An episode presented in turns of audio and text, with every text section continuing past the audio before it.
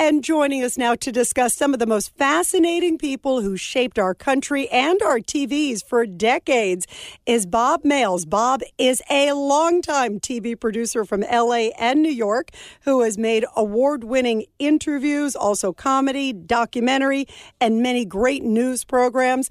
Uh, Bob, you and Stuart Brotman, who's the former CEO and president of the Museum of Television and Radio, now, of course, the big Paley Center. Uh, Uh, you wrote a really interesting article about some of these legends that we lost. And I always, I always love that moment in the Emmys where they showcase it. It brings back so many memories, but also you learn about some of these people that maybe you never knew the name, but what they accomplished. Tell us about it. Well, it's great to be here, first of all, and thank you for having me. Uh, there, yeah, there are about 250 names of people who passed this this past year since the last Emmys, and we looked uh, at, at the list and found about 15 who made a real significant impact. So, uh, you know, from the from the names that you would recognize, of course, there's Norman Lear, who you know created tons of sitcoms like All in the Family, um, and you know, one of the things that he did that was incredibly important was he introduced social and political themes to the format of sitcoms. He took on racism, homophobia, feminism, and abortion, but he also spent eight million dollars to buy one of the original copies of the Declaration of Independence, and he sent it on tour to all 50 states so the American people could could connect with it. A real patriot. Yeah. Um, I, by the way, I didn't know that, and I love Norman Lear. Very neat, Bob. And and sort of on the same uh, um, uh, topic of freedom of speech, Tom Smothers. You know, he played a dumb brother in a music comedy act, but uh, you know when he he finally hit the big time with the CBS show. Uh, his stance against the Vietnam War and jokes about drugs, sex, and religion got the CBS censors busy. Uh, Tommy fought back but eventually he and his brother were fired by CBS. And 30 years later, he said he had been the poster boy for freedom of speech and the First Amendment. And one sort of interesting thing is you'd have to say that their show in the late 60s that pushed the boundaries for comedy and sketches set the stage for Saturday Night Live about a half decade later. Yeah, boy, were they uh, trailblazers and brilliant, um, and so many interesting layers, like you're just talking about here. Also, um, some other names um, Jerry Springer, uh, Paul Reubens, Pee Wee Herman. Jerry Springer's interesting, Bob, and you and I worked at Fox.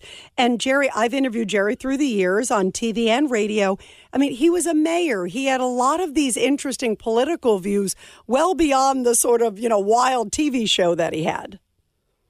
Yeah, you know, he had been the mayor of Cincinnati. He had been a TV news anchor. And earlier, he took a leave from law school to work full time for Robert F. Kennedy's presidential campaign way back in 1968. So he had so many things feeding into him. But he looked at that show like he was a ringmaster, but he knew it was a slow motion train wreck. Uh, he, he showed that he was skeptical, even embarrassed, but was you know about by what was happening. But he was willing to play along. Um, that show was a ratings blockbuster, and uh, he knew that seeing the madness he orchestrated every day could actually help his audience cope with greater real world tensions that, that they might have had you know, uh, Paul Reubens, I mentioned Pee Wee Herman, and then you got Pat Robertson, too. They're on the list. Talk about night and day. Yeah, yeah. Well, P- Paul Robin uh, uh, Reubens rather was a you know this wonderful comic actor and performance uh, artist. Uh, Pee Wee's Playhouse uh, was uh, inhabited by living inanimate characters like Floory and Chairry and Mr. Window, and um, you know he hoped Pee Wee's Playhouse would inspire creativity and open-mindedness about nonconformity for children. And Pat Robertson uh, you know, at the other end of the spectrum, uh, you know, was very buttoned down. He was a Yale trained lawyer and a Baptist minister. He created uh, the Christian Broadcast Network, reached a huge religious audience and really huge, made a lot of money off it.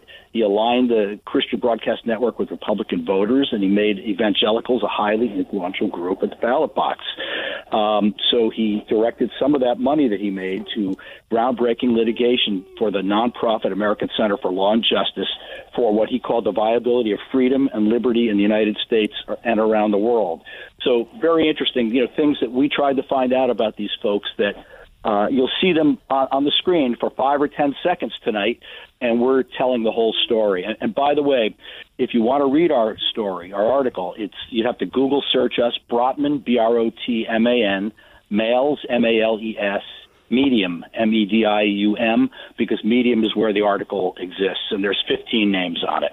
Awesome. And uh, also, the person whose last name, right, inspired Gilligan Gilligan's Island boat. I love Gilligan's. Island. It was one of my favorite. That's wild. Tell us about that. Well, Newton Minow was uh, the chairman of the Federal Communications Commission appointed by President Kennedy.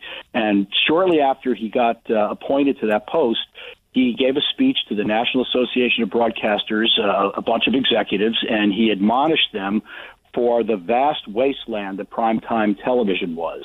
And uh, Sherwood Schwartz, who produced um, Gilligan's Island, took offense to that, and so he named the boat the U, uh, the SS Minnow after Newton Minow, although he spelled it a little bit differently.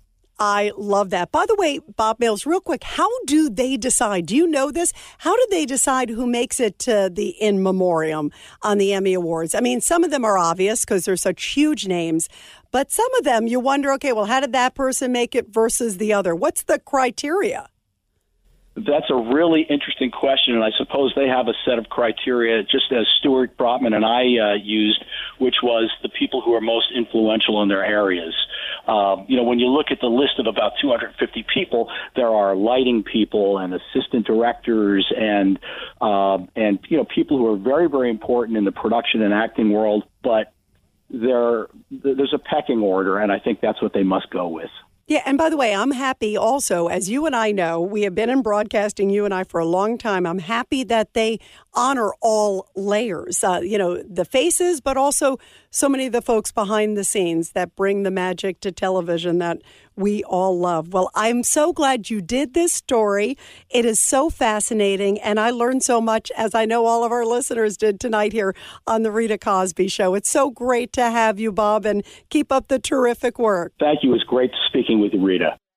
This is Greg Kelly for Priority Gold. What does it mean to be America's precious metals dealer? It means that you're in touch with the hearts and minds of those who love this country, value our freedom, and want to protect the future. Priority Gold is that precious metals dealer. They've helped thousands of Americans back their retirement with solid gold and silver. Call Priority Gold at 888-506-6439. Receive free shipping, free storage, a free investment guide, and one of the best purchase experiences in the industry. Call now or go to prioritygold.com.